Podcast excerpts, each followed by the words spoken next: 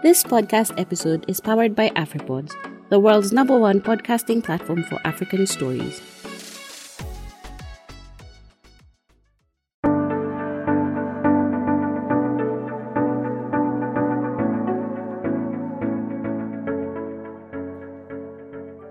Hello, everyone. Uh, welcome to another awesome discussion. As usual, every Wednesday when we meet and we sit down as we talk about bulls and bears.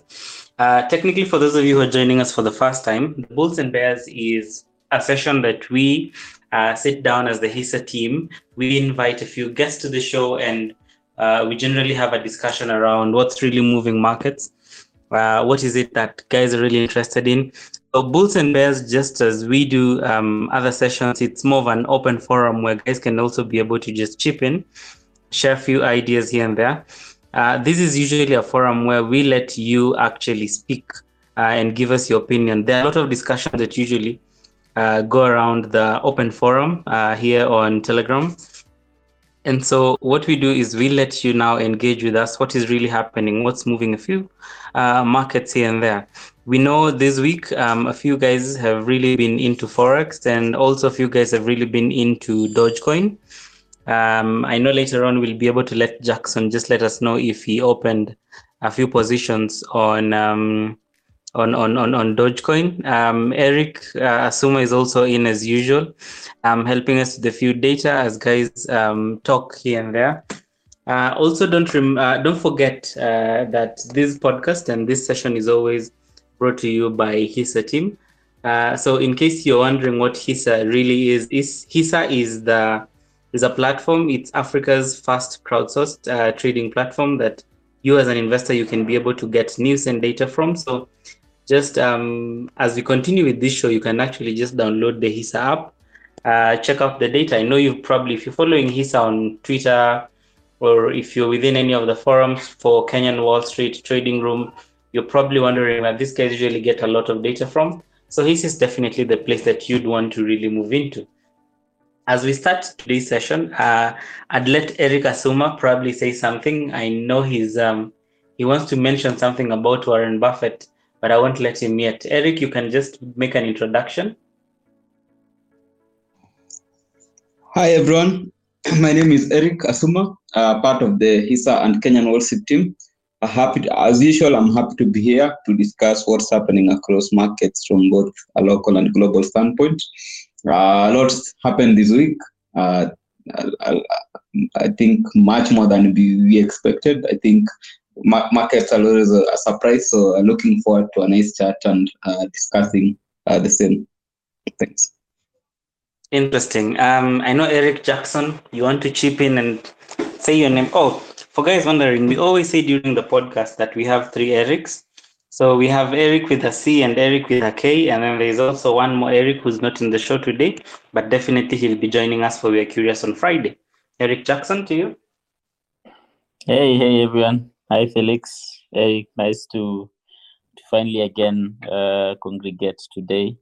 Yeah, so um, I don't know what you're having today, Felix. Is it is it whiskey? Is it water? Uh, for me today, I'm just on coffee it's it's it's very cold to add something cold in Nairobi. So definitely, I'm with you on coffee.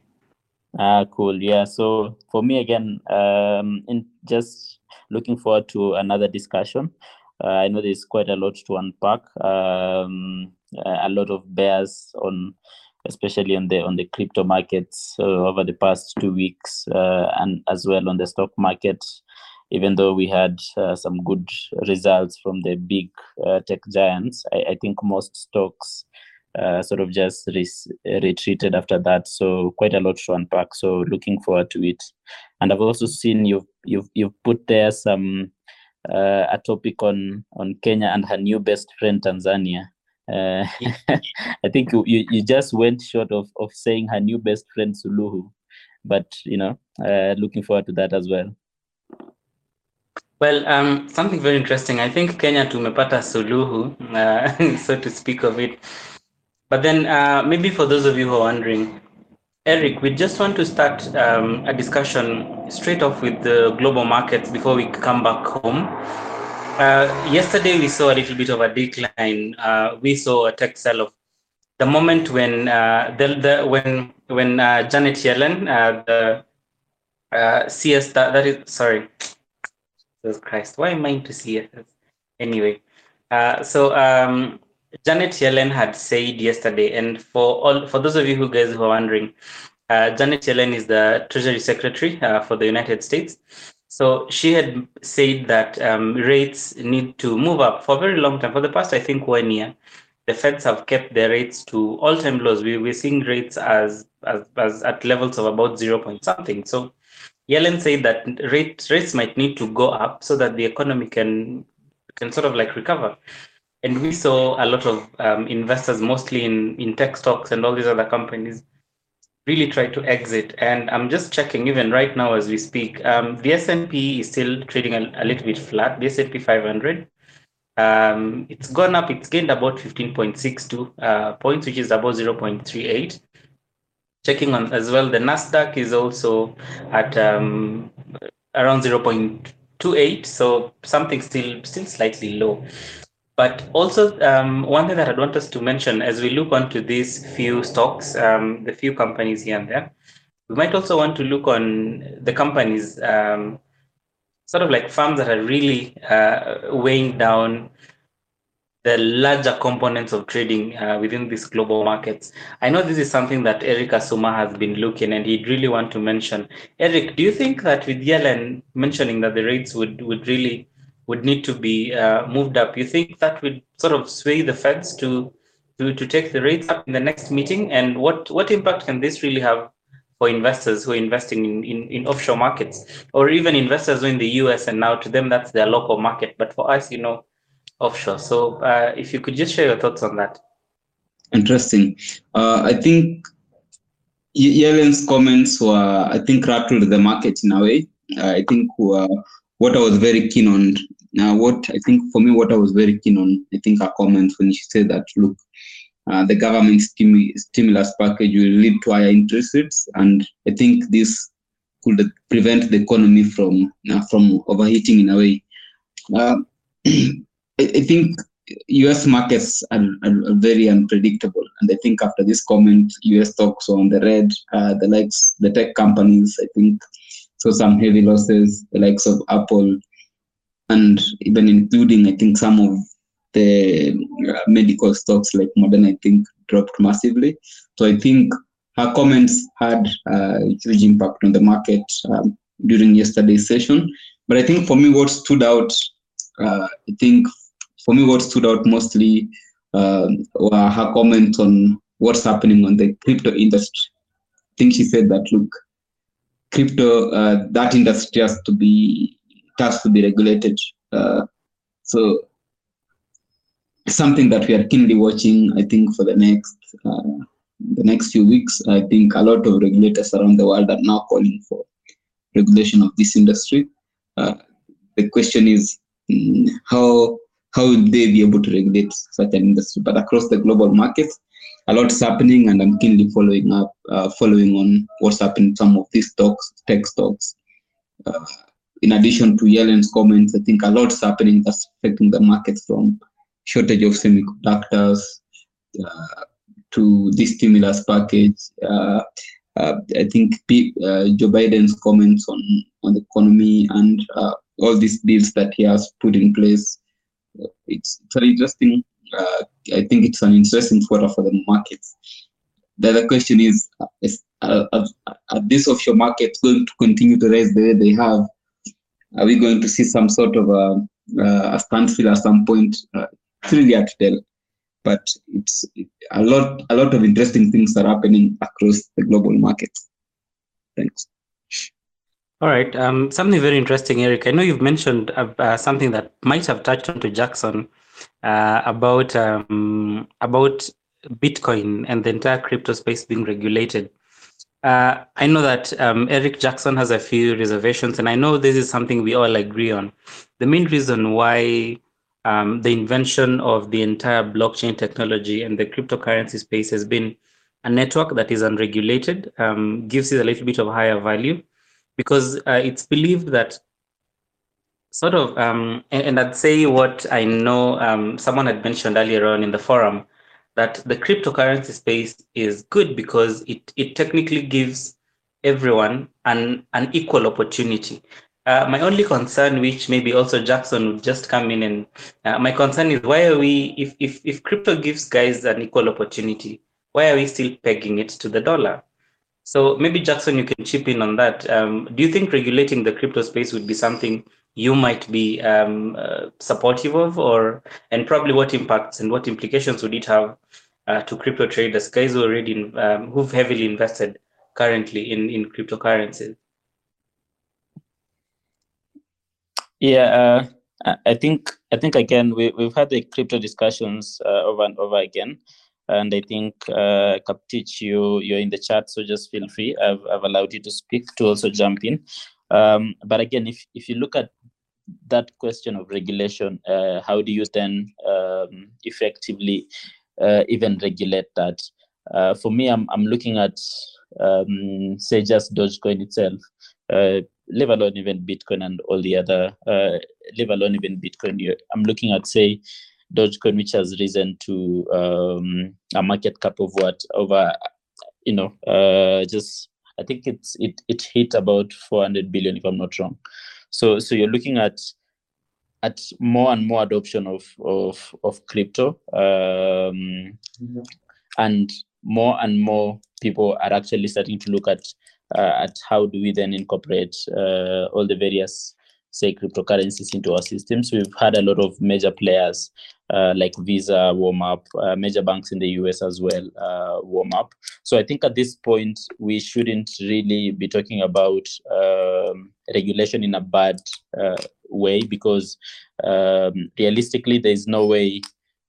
we can say crypto is banned and is not going to be used. So it's going to be a way in which governments find it safe for them to uh, partake crypto uh, applications rather than uh, really doing something like banning it or uh, regulation, which usually means um, taking away the innovation uh, from that uh, application. So for me, I, I, I really am not, I think we are past that stage of worrying about really a, government clamping down strongly on crypto because even uh, what what we saw with Turkey, I think two weeks ago, um, although it sent quite some some chills uh, down some traders, you know, in different markets. But again, uh, Bitcoin has been resilient enough to recover from that from that news of uh, Turkey sort of putting some restrictions on on traders uh, trading the crypto. So for me, I feel like we are past that point uh, it's really about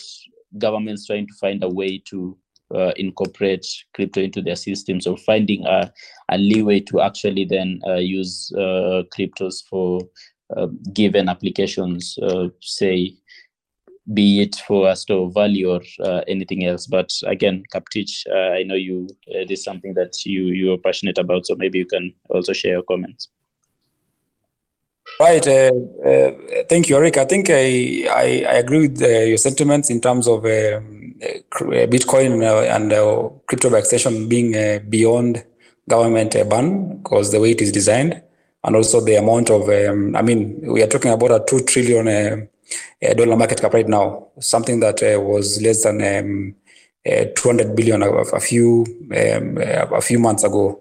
So I think uh, on Dogecoin, I think uh, it's basically it has no fundamentals for number one. There's, there are no fundamentals of of, of it. It was actually like a, a meme coin, which is like a joke cryptocurrency, but um, with a lot of hype and further, I think it has gotten a lot of um, interest. Of course, um, the number one uh, guy who is actually pushing for it is um, Elon Musk, um, which I think I don't know whether he's he, he's joking about it or he's serious because uh, um, I don't want to think the day he'll he'll say something negative about uh, Dogecoin. Uh, what will happen to the market? Because um, in the end, I think it's basically people's uh, emotion that is being uh, like uh, walked around. And um, right now, I think the past two weeks I've gotten calls from people I talked to a long time ago.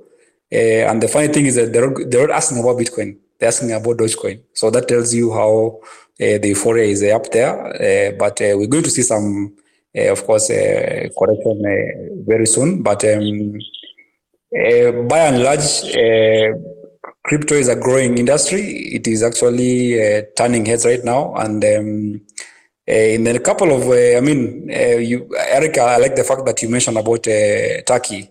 When Turkey came out with a big ban, I think most people were really like shaken. But I was like, yeah, this is good because it puts more things into perspective. And right now, actually, they are they have a well structured way of now addressing Bitcoin in Turkey, which is actually a very uh, a big positive in crypto, which I, I, think I think I mentioned last time. But uh, all in all, let's it's good to work with fundamentals in anything that you're doing. Uh, that's why for Bitcoin, for crypto, uh, it has to have some basics. That's what I I like to uh, to, uh, to to to insist on. Thank you. Yeah, may, maybe I can share a bit on that. Sorry for coming in a bit late.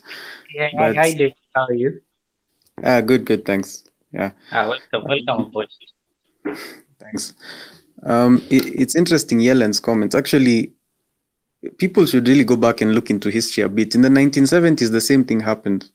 Um, of course, the Fed then wasn't doing quantitative easing. The thing was that interest rates were extremely low, and so what, what ensued was a really high, high amount of inflation. And what happened next. And of course, the Fed has said that they won't increase rates until 2022, 2023, 2024, thereabouts, or at least that's what they want. Um, in reality, if inflation shoots up, they'll be forced to increase rates because the economy will overheat. Okay. And that's, uh, of course, will force the prices of stocks to go down. for, for, for those who don't get uh, why this happens or why the stock market is so reliant on the Fed either raising and uh, reducing rates, that's monetary policy. It's because when you effectively increase rates, you increase the weighted average cost of capital. So you increase um, the rate at which businesses can take loans and such things, which in increases, you know, the, the cost of doing business, etc., which reduces profits. And uh, that makes forward prospects to look really bad. So when the Fed when the Fed reduced rates to zero, it increased valuations in the present. Uh, but of course, if inflation shoots up, the vice versa will have to happen. Fed will have to increase rates, and valuations will shoot all the way down. And actually, that's what Bitcoin solves. You know, um, interestingly, you know, over long periods of time, uh, through innovation, through uh, what's this called, uh, as business uh, flourishes, in a matter of speaking, the prices of goods and services are actually supposed to go down. So in the long run, we're actually supposed to experience deflation in an economy, uh, deflation of prices of goods and services and the like. Unfortunately, that doesn't happen. And the reason it doesn't happen is because we don't have a constant monetary base. You see, because government's are always printing money, etc., and hence uh, inflation and the like. Now, Bitcoin actually resolves that to a large extent because, okay, the monetary base is constant in that it's fixed at the 21 million, as in that's the total amount that will uh, ever come out. And so it's disinflationary, especially relative to the dollar. So the, there's a lot of innovation in that space that I think people are really taking into account. And I've also seen that people, so people, you know, flying to that as a hedge of sorts and also to uh, gold, which is good and uh, an inflationary environment. So this really interesting things to see play out. Of course, it's one of the things that um, I kind of hoped hoped would happen. Uh, that the stock market in the US would really correct because at, at the end of the day, valuations are extremely high. You know, fundamentals don't reign uh, at present. But assuming that the interest rate environment was quote unquote normalized, valuations would come down as people now start focusing on fundamentals rather than yeah other things.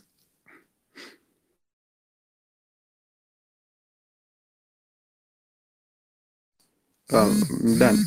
Felix. Yeah, um thanks uh, thanks thanks a lot davis. I think that's quite something that a lot of guys might have been wondering what's really happening and why um comments by by yellen would would really would, would really send stocks uh, tanking because uh, looking at stocks, if you're looking on the week on week performance, that's looking on the past five days. Uh, and I'm looking on a few stocks. An example is I'm just trying to look on Apple, and and Apple Apple, which has been the major um, laggard, I guess, on the on, on on the big tech stocks, has been down from about 136 uh, USD. That is a week ago. That's on Thursday last week, and now it's about 129. Well, it might not seem marginal uh, for a lot of guys, but um, if you're looking at it as well from an investment perspective, that is something that's quite huge. But also on the pos- positive side, um, Apple is trading right now at um, it's gone up about 100 1.23 percent.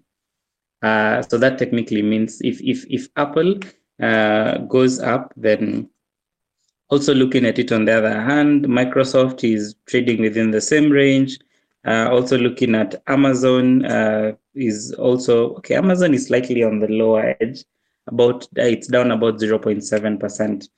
But um, if, if the major uh, blue chip companies listed in the US markets will be positive, then we're hoping that maybe um, the S&P 500 and the Nasdaq would would close uh, on, on on the higher edge.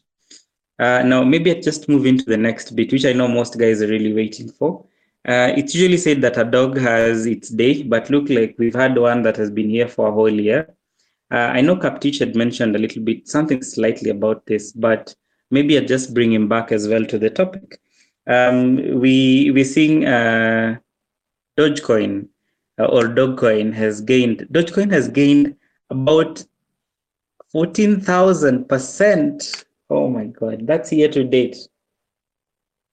I don't know. I don't know. I don't know what I'm doing with my life. I didn't buy Dogecoin. I think this is one of those things that I can personally regret. Kaptich, I don't know if you bought into Dogecoin. What would be your takes? You've you've said that we should expect a correction. Probably what level should that correction be? Because I'm seeing like looks like um, diamond hands have all come back to Dogecoin. Everybody is holding. So with with with less supply, the demand has seems to have really gone up. And i think also guys have a fear of missing out. That's FOMO. so with guys um, literally being afraid of buying into guys guys that that fear of missing out and with the support of elon and everything else what should we really expect? Should investors look at this from um, sort of like a lower um, temporary thing? Uh, but then also at the same time maybe if you just also just um, give guys on a few thoughts you know we can't talk about crypto and we don't talk about bitcoin uh, what would be your your thoughts on on BTC? Uh, so I'll just bring up Teach back, and then we we can have um, a few discussions on cryptos. Before now, we move back to the stock market. Thanks, thanks for the uh, for the for the for the invite. So on Dogecoin, I think um, I maybe want to compare with what maybe stocks uh, saw something similar. That's on uh, was it GameStop? where we saw huge spikes up, then uh, something down, then again another spike up, then another one down. And uh, where is it right now? I think we you you know better it is right now.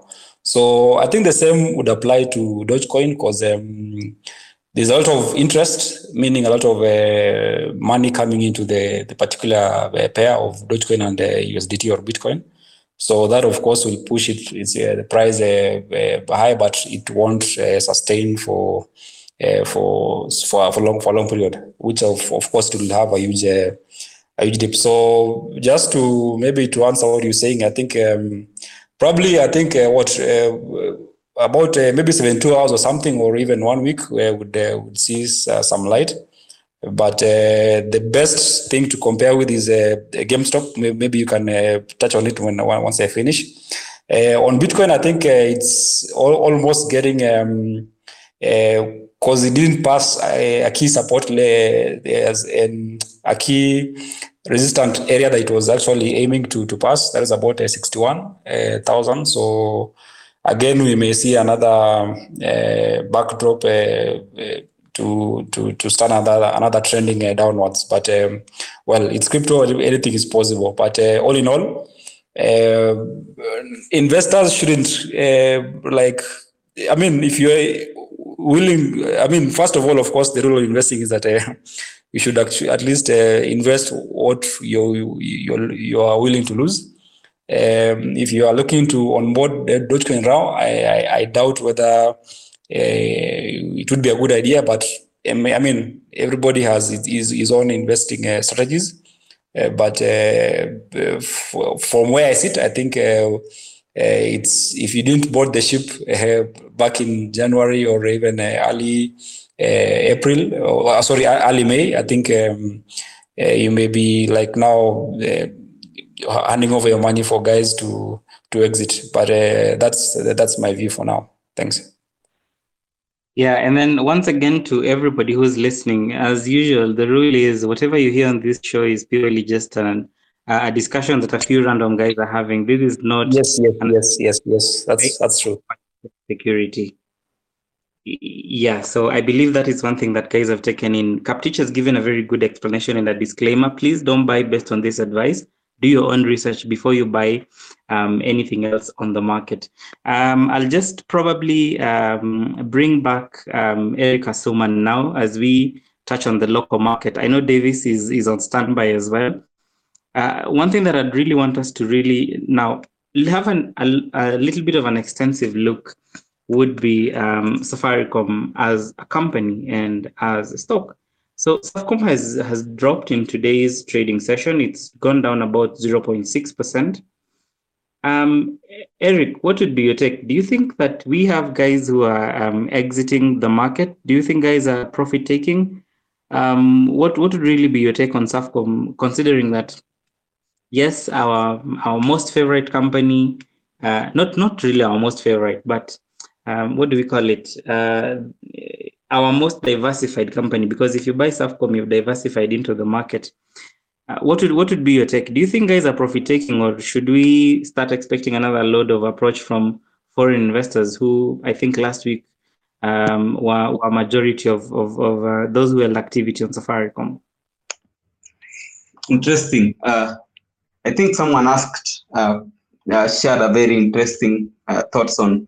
I, I think Eric you remember you shared a, a screenshot of someone who said, uh, should we expect Safaricom to hit 50 soon? People gave their different views in terms of what's expected, but my thinking was, with this new, when Safaricom announced last week that, look, they have placed a bid uh, for the Ethiopian telecom license, I think that um, again excited made, investors to be excited uh, about that particular account. I think at the time, uh, at the time, I think the stock last week, I think it hit about a new high of around 41, uh, a new high of around 41.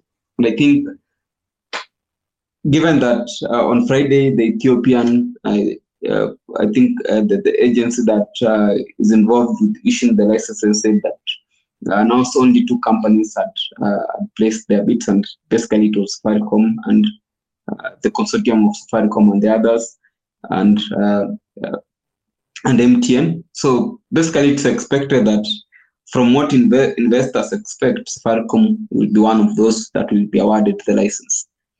In addition to that, uh, they, they expect to release their their earnings. I think on in the I think that that will be next week.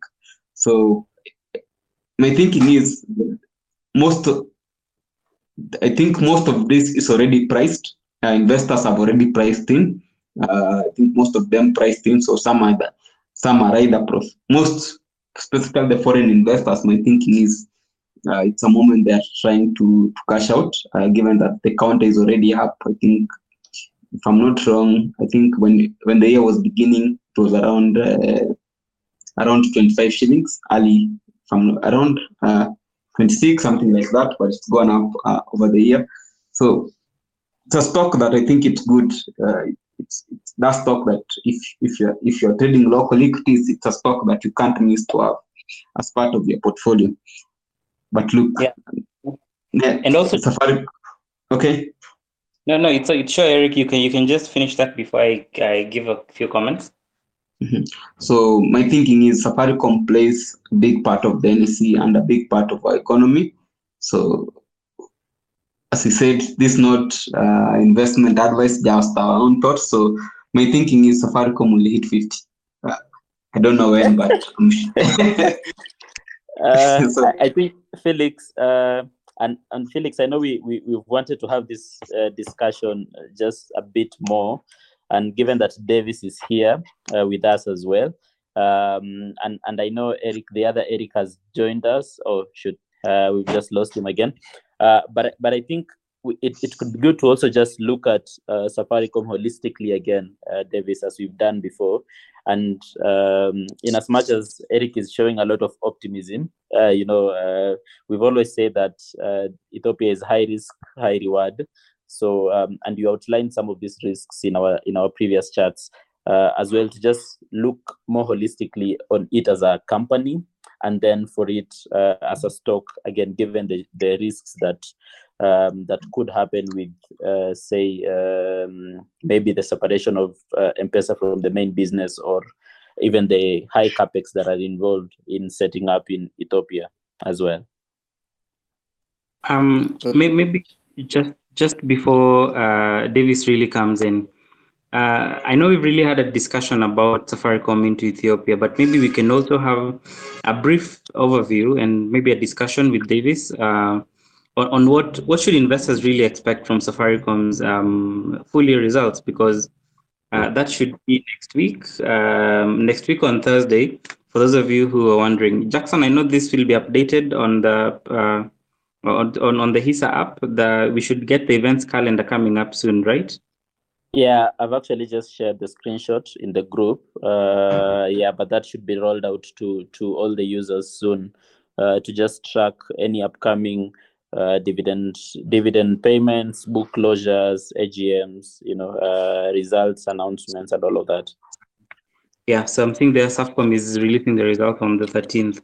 Uh, but David, you can just proceed. We can just also have a discussion. I'll share with you guys a few thoughts on what a few brokers have said regarding um, Safaricom's result, uh, what they expect.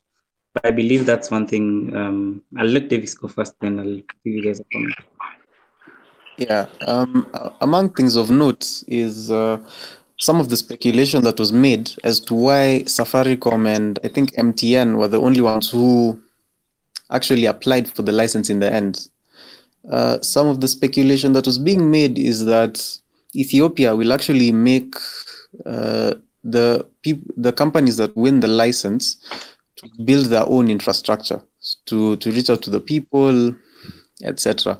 Now, as SAFCOM does that, th- this means that, um, and, and they've actually mentioned this, they'll take up a huge amount of debt. Of course, with interest rates being low as they are, the interest expense may not be as high as they would have otherwise been, uh, but they'll still take uh, take up a lot of debt, and then the capex will be extremely high. The capital expenditures on that project, you, you can imagine putting up telco towers um, and the like. And then among the other concerns that, of course, this will weigh down the bottom line of Safaricom.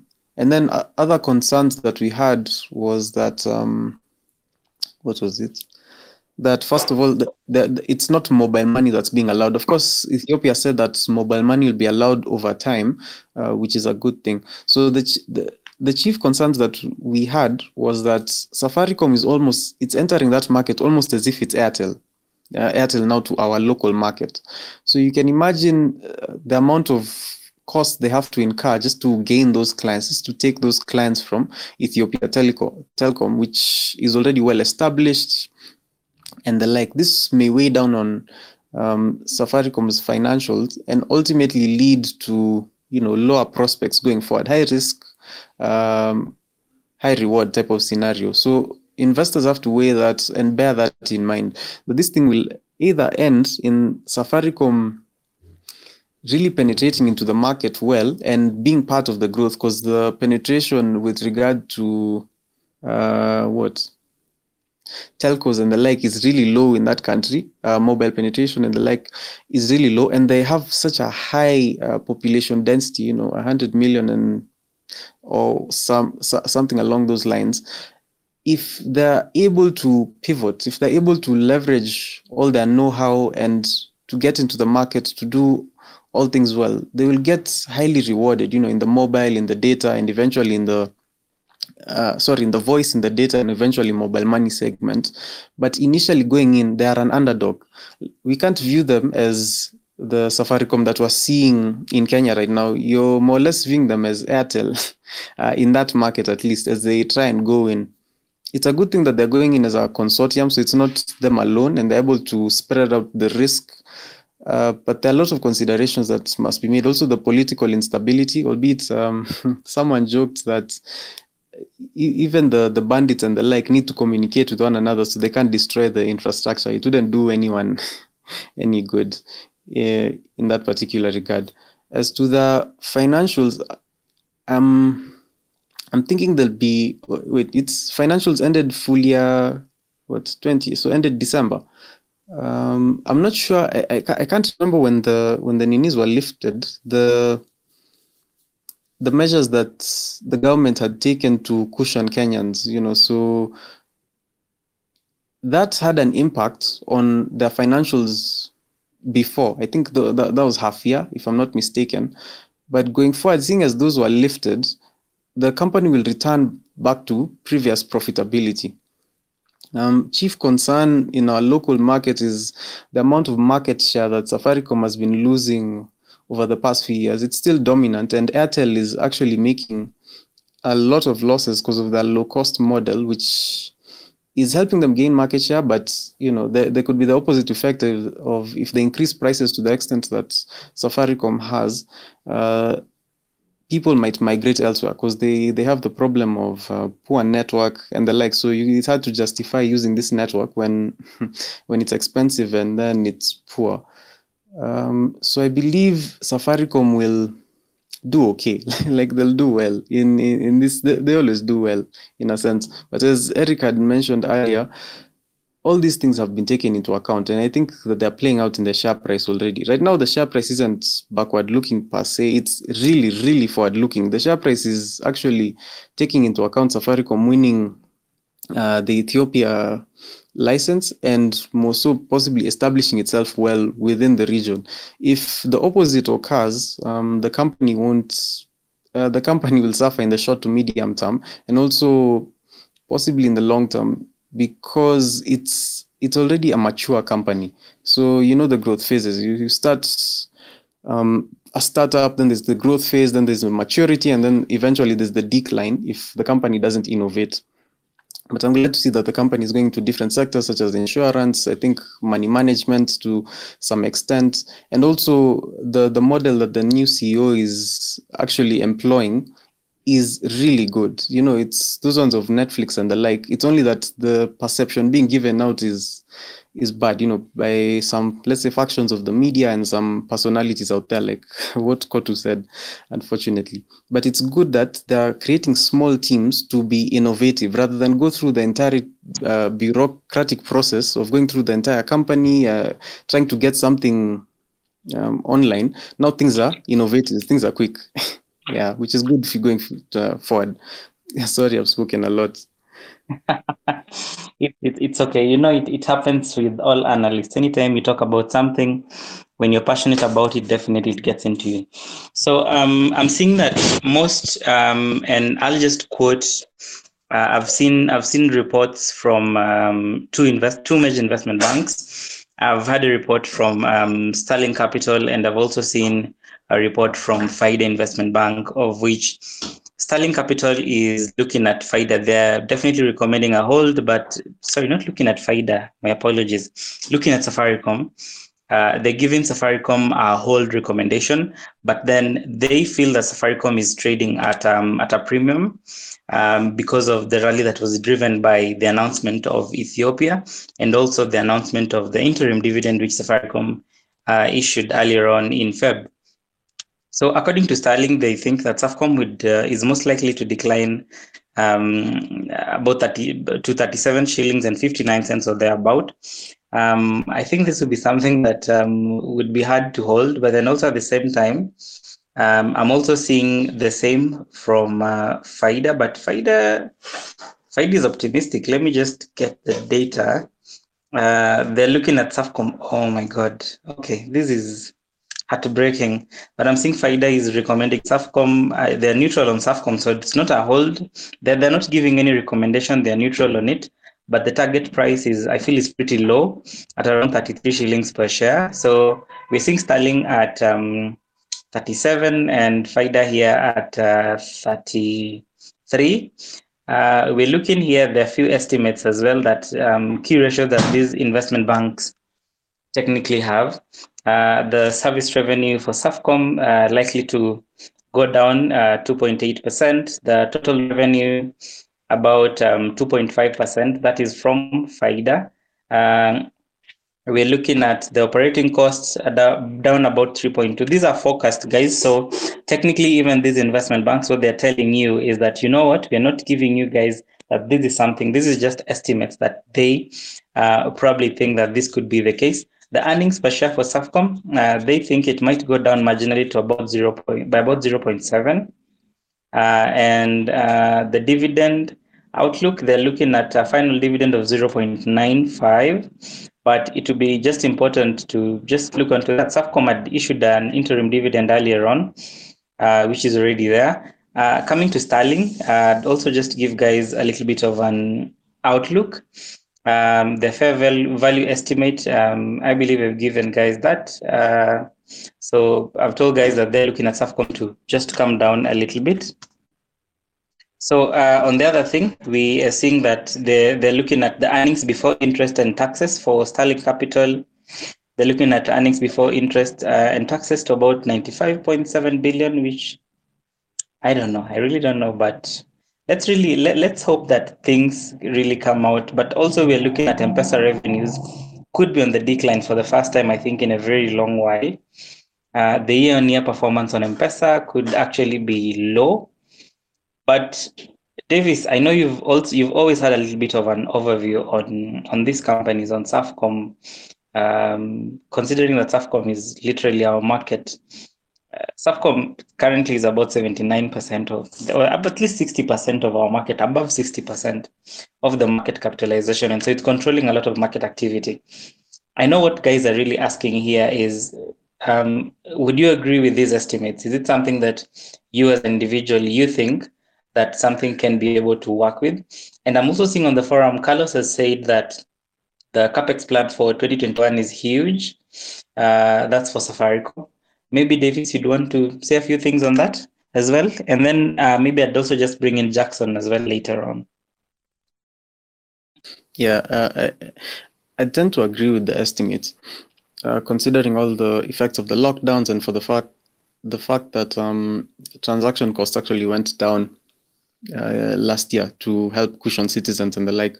So in the short term, at least these financials, you can see a slump in revenue, but going forward, of course, it will recover in light of um, things picking up. Even though I've seen industry data showing that transactions actually decreased in light of no uh, transactions for for what transactions Okay, transactions for less than a thousand shillings really took up once those transaction costs were removed. However, they decreased quite significantly once they were placed back as, you know, uh, people were getting weighed down by these transaction costs and the like. So Saf- Safcom will recover in the medium term. In the short term, it will suffer. Uh, not suffer, sorry. It will have stagnant revenues or a slight decline, sorry. Um, with regard to capex, as expected, it will likely go up quite significantly if they get the Ethiopia Teleco license because of the amount that they need to invest in infrastructure and the like. And yeah, there's a lot of risks going forward, honestly, looking at the Ethiopia market.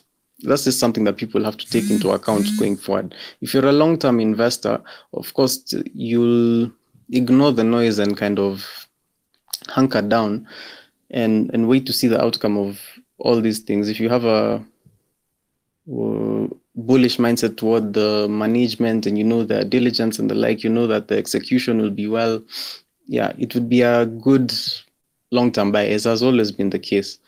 But just know that if this ethiopia expansion is a huge miscalculation uh, the farm will really be weighed down uh, especially financially which may even give a bit of opportunity for Airtel to take up more market share. Uh, I'm sorry, what was the the last question?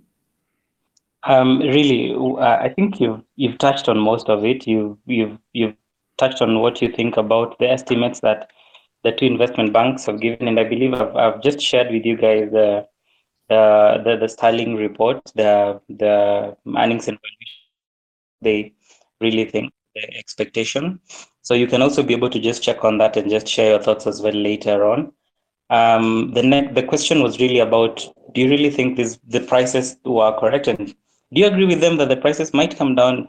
Uh, and I'll really just stress: I'm seeing one of the investment banks is saying is saying 33 as as fast 33, and also I'm seeing Sterling as well on this other end uh, saying that it could be at around 37 uh, I don't know, but guys who bought in at around, I know, yes, definitely, guys who bought in in into the company at prices of about of of um of, of above 40 might have been just the fear of missing out definitely.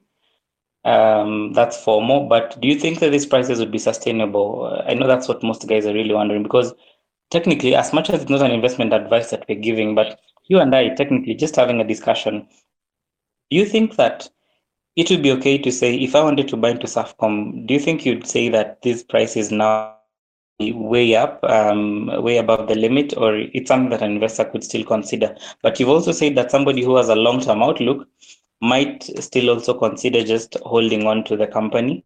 Uh, once again, guys, this was not an investment advice. Um, Davis was just having an, an opinion. So always remember to Yeah, take that into account. Uh, I'm just sharing my own personal insights. This is not advice to buy or sell anything. So, yeah. to be honest, if you value Safaricom as a telecommunications company, which it is, you know, uh, that's where majority of the revenues come from, it is severely overvalued. Eh, it's in fact quite overstretched. But you must realize that people have been saying it's overvalued since what? Since it was trading at roughly 19. Yeah. From and there's a day we were saying Safcom was overvalued. Yeah. So, so now, depending on the valuation metrics that you're using, it's either you're looking at the future prospects of the company, you've taken into account the expansion and um, have taken that into account in your model, you may be willing to pay a premium for it, but I would discourage that. The the reason being is that and and there's actually uh, something I, I recently shared here. It was on, on a certain podcast called Rational Rational Investing. So the the problem with investing in companies that are trading at such high premiums is that there is likely to be underperformance over longer longer periods of time because future growth has already been uh, taken into account and the share price is already trading at that future growth. Uh, as Eric had mentioned earlier, you'll find that Safcom may not even move even if they announce good results, um, stagnant results, etc., because future growth prospects have already been taken into account.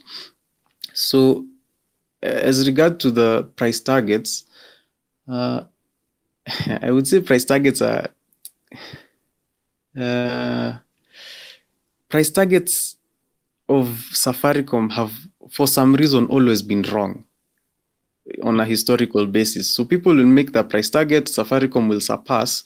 And a large reason for this is because if you look at indexes that are investing into emerging markets, you'll notice that Safaricom is the only one which has the float or that can meet these large funds investing into countries such as Kenya. So a lot of these funds are pushing the share price up of the prospects of the company and also uh, their models that the, that's the, the assumptions that they're making within their models. So the share price will always remain elevated. It will trade at the higher PE ratios, which are not accustomed to. You notice companies in our stock market trade at PE ratios of below 10, whereas in global markets, they're trading around 30s. Of course, uh, that's because of the interest rate environment and a lot of other factors. But global investors who are particularly centered on Safaricom, because it's the only company that meets the capitalization, um, will invest in this company with the high PE ratios, driving the PE ratios even higher uh, because it's what they are accustomed to and what they have taken into account according to their pricing models. So for local uh, investors, I mean, our local brokers and the like, of course, will view it from the mindset of, let's say, our local other companies, in a matter of speaking. But global investors, they view it a bit differently. They're looking at future growth, future prospects, and the like. If you're if you're analyzing the company looking backward, basing it on uh, past performance and the like, you'll value it lower. Actually, I remember doing a model. I estimated uh, uh, what uh, going forward of that's compounded annual growth rate of roughly 15%, discounted it at like 10%. I got a valuation of roughly 30, almost the same as those guys. so as you can see, yeah. So anyway, in in a lot of words, I hope some insight was gained from that. All right, Davis. Um, I think we've really been on to SAFCOM, and maybe just before uh, we have a discussion, Davis, you've you've done um, a review of KenGen. I don't know if you'd be sharing that report with us, and maybe just you'd give us an overview uh, on, on on the KenGen uh, report that you actually did an analysis of. Yeah, uh, thanks for that. So I did an analysis on KenGen. I've tried to break it down into layman's terms so anyone can understand. So I've looked at the different revenue streams that the company has. Of course, electricity revenue taking majority of its revenue, bringing in roughly 80%. Uh, taking a look at the expenses and expenses going forward, and also earnings, the, the bottom line and the like, and also done a evaluation as well as a risk matrix as pertains to the company. The main risk that the company faces is, of course, the sing single buyer model, in that KPLC is the only company that can buy uh, electricity that KenGen produces. And then the growth prospects of the industry as a whole have been quite low. I believe for the past five years, the CAGR has been le less than 2% with regard to electricity demand growth, while electricity supply has grown at almost 3%, which is really daunting because now we have a electricity supply of roughly 2,600 megawatts and a demand of roughly 1,800 megawatts. So we need time for uh, this um, demand to catch up with supply. The problem is uh, EPRA keeps on signing new power purchase agreements, which increases the supply of electricity. It's a good thing that they're reviewing it. Uh, so they're talking to, you know, these discussions are being had. The renegotiation of power purchase agreements is being had, and hopefully that will bear fruit and allow some opportunity for electricity demand to catch up with supply. Because the risk that KenGen faces going forward is that they're enacting a good to great strategy. That's G2G. They're hoping to increase the our electricity supply by 700 megawatts, mainly focusing on geothermal. That's uh, a lot of renewable energy. And this is a huge problem because who will it sell that electricity to going forward if demand doesn't grow up, grow at the same rate? You've noticed that it's trade receivables. The amount that it's supposed to receive from KPLC has grown at a compounded annual growth rate of 22%. That is insanely high. And this amount will continue to increase because the government, which is uh, the largest shareholder in both companies, will not force KPLC to continue paying KenGen, even though they said they'll try to, but you know they didn't give a timeline. And then they told KP, KenGen not to look, uh, not to follow up on the debts in a sense. So the company is a really good company, but as you view it, you have to view it with the mindset that it's resting on KPLC. That's why it's performing mediocrely. I mean, it's only trading at two times earnings, really. Yet the future prospects look really bright if the company, um, if the industry as a whole grows, if demand for electricity grows at a larger rate than supply, hoping that happens going forward. And but among things that I've mentioned in the report is similar to Safaricom, capex is about to go extremely high. In fact, uh, in the year 2014, that's full year 14, they had capital expenditures of 61 billion. That drove their free cash flows to be negative. And going forward, as they enact the good to great strategy of increasing uh, supply by 17, uh, sorry, 700 megawatts, that will happen again. But among the things that they'll profit from is that KenGen gets tax credits every time that it uh, it does what it brings a new um, plant online.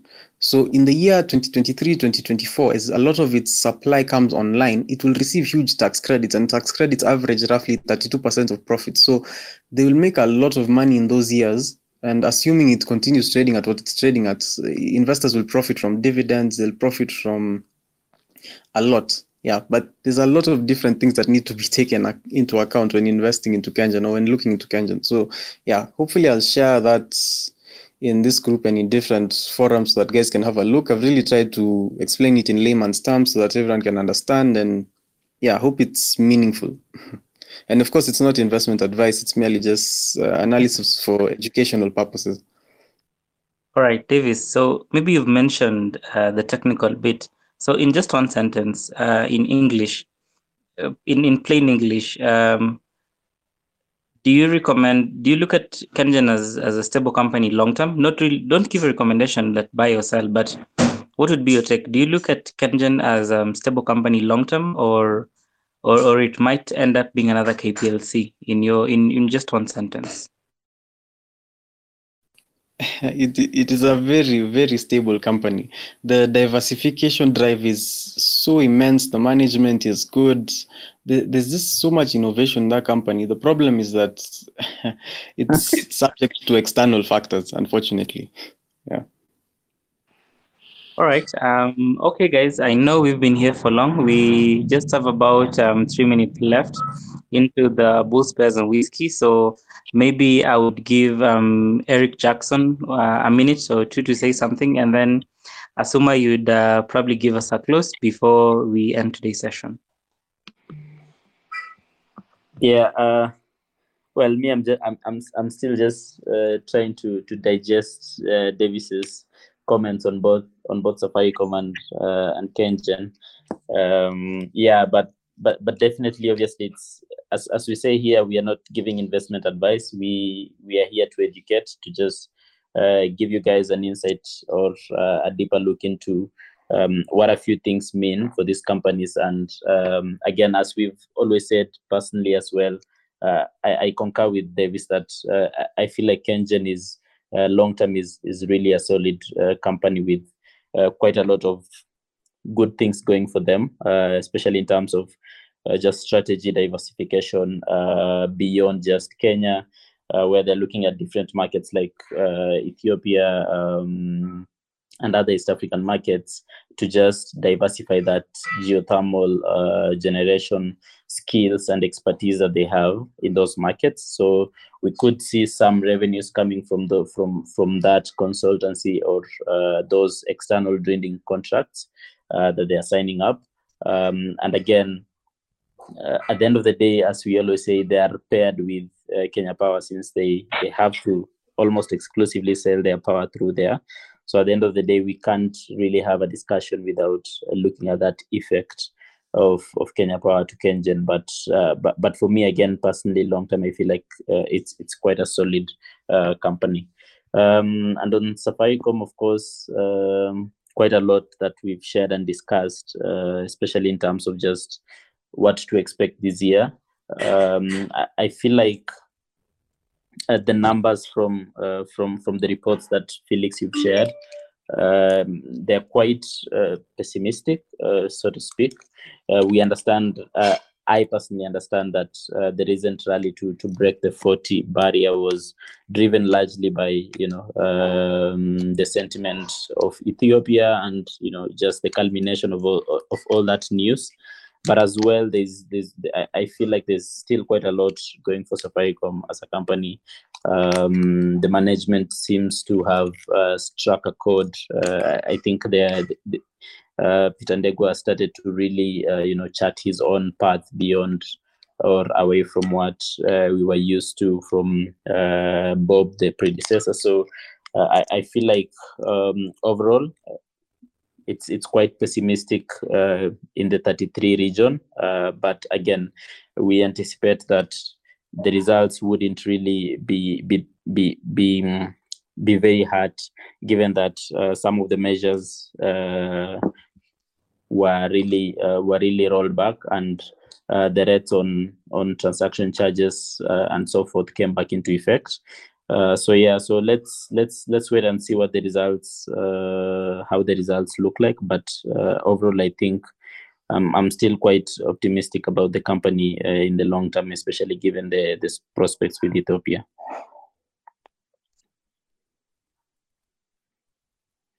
All right. Uh, maybe Asuma, you might want to say a few words before we close today's session. Uh, thanks, Felix. Uh, good insights from uh, the team, Eric, and uh, the likes of Kaptich Davis. Thanks a lot for those insights. Uh, I hope this will help a lot of people to generally um, know what's happening across the markets. And but this shouldn't be taken as investment and as investment advice. So um, I think my comments will be on a few things that have happened this week, basically on crypto. I think I don't have a piece of Dogecoin, but I think what's happening is that uh, it's. I think Felix, you, you had mentioned it's that fear of missing out. I think that's why I think I saw a report that uh, this week Robin reported that it was it was experiencing issues with the uh, on on its crypto exchange due high, due due to high uh, trading volumes. I think part of what I saw that they had indicated there was a partial outage uh, because uh, Dogecoin had gone up to nearly 50%, uh, I think, on just a single session. Uh, Bitcoin also coming back, but I think one of the things that I've been keenly watching isn't the likes of Dogecoin or Bitcoin. That I think there are these upcoming stable coins, uh, some upcoming coins that I think a good example. Uh, there's one that a friend introduced me that I think they were releasing their IDO uh, on a Tuesday at 0.25 cents. Within a week, uh, it was at about 1.8. And I think most people still don't know some of these uh, projects around DeFi that are coming up, but I've been learning a lot about some of these projects around DeFi, uh, generally what they're trying to solve and how to get early into some of these projects. So it's an interesting space to get into and not just look at, I think, what people know as the likes of Dogecoin, Bitcoin, Ethereum. So many interesting projects coming up. Uh, I think it's also good to do your own research and uh, know where to invest. And some of them are pretty, I think, depending on, say, your network, it's easier to get in at the earliest, early stages. Basically, compare it like getting in at the seed stage before it Mhm. gets into an IPO. But I think for the DeFi projects, they're called IDOs. So I'm I'm really learning a lot um, on this space, and I think going forward I'll be able to share uh, much more with the audience in terms of what I'm learning. They can also share the same. Uh, the other thing is that I think on Safaricom, uh, look, I'm, I'm optimistic about that company. When you look at our local stock market, I think it's the only company that's that's well positioned for the future. Yes, most others are, but it's it's extremely well positioned. Uh, the expansion into Ethiopia, if they get a license to do mobile money at some point, well and good, good for them. Uh, but I think speaking on Peter strategy, uh, I think someone mentioned that uh, the strategy to be a tech company, I think it's a good one. Uh, my thinking is uh, that I think despite the complaints by say the media and some stuff, I think personally I like Peter Ndegwa's strategy. I think it's a good strategy to from an investor's perspective, uh, I already like his strategy. So I think as part of as well uh, during the briefing next week, uh, I think we'll try as the team and try get him on board for a podcast or to generally comment about what he thinks about the numbers, his strategy going forward, despite all these other things. Uh, I, I think despite all these complaints, the share price has, has gone up since he came on board. So, and most of the time, that's what investors usually care about. Uh, the other thing that I do not want to mention in this call is look, uh, what happened to Bill Gates and the family this week. Uh, I don't have much comments. Uh, Felix, you forget you forgot to mention about that. Oh man, thanks, thanks a lot. Actually, one thing that guys haven't really noticed is there are a lot of things. You know, there are crazy things people do in this market. You know, uh, the, the market where guys actually place on on which which uh, celebrity or famous couples are likely to get a divorce within the year. And we saw there was Oprah earlier on, there was uh, Kanye West and Kim Kardashian, and uh, oh, it's Bill Gates. And there are actually guys who cashed out on that. You know, I don't know, like people are investing in any crazy idea. So, um, but, but anyway, that, that that is story for the celebrity side. Um, I know access to such markets is also they have a little bit of a cap on those markets, Mhm. but Mhm. maybe very soon they, they might guys might always find a way uh, Ac- ac- to, ac- to. Actually, there's a platform whereby you can you can place a bet on some of some of these events, politics, uh, things like what's happening, uh, some of these things. So, you know, guys, guys actually put uh, a lot of bets even on war, and you're like, really? Yeah, I think, I think Felix, one of uh, and and I, Eric was talking about uh, decentralized finance. So one of the biggest uh, applications or use cases that has come out of uh, decentralized finance is the prediction markets. Yes. Uh, so basically, where uh, people, uh, it's it's it's sort of like uh, a betting, but in this case, we don't have um, makers, market makers. So basically, in this case, you come up and you say, uh, "What Bill Gates are going to get divorced within the year," and then you guys decide the odds.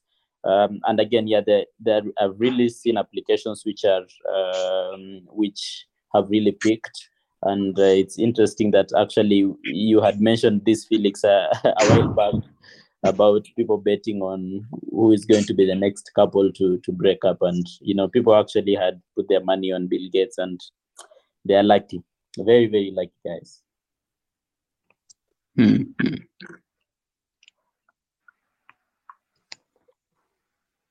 All right. Um, so I, I believe we've been here for some time, and I know that a lot of guys guys are probably exhausted, and it's time to just um, possibly call it off. We can't say everything uh, today. I know some of this stuff and some of these discussions will definitely be having a discussion around this. Um, not really the similar topics, but a lot now regarding tech, regarding uh, week to week stock performance as we talk on We're Curious on Friday. I know Jackson will also give us an update on what we should expect on the HISA app. He's really shared with us a nice um, preview of what to expect mostly with the events market.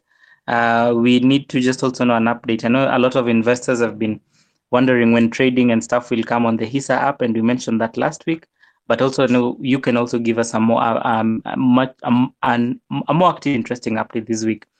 Uh, for those of you who've been listening uh, on Twitter Spaces, thank you all for joining in. It's been interesting having you guys on board. Um, this was our first uh, Twitter podcast for Twitter Spaces uh, for Bulls, Bears, and Whiskey. But on Monday, I know, and also last week on Friday, we also um, had We're Curious on both Twitter Spaces, Telegram.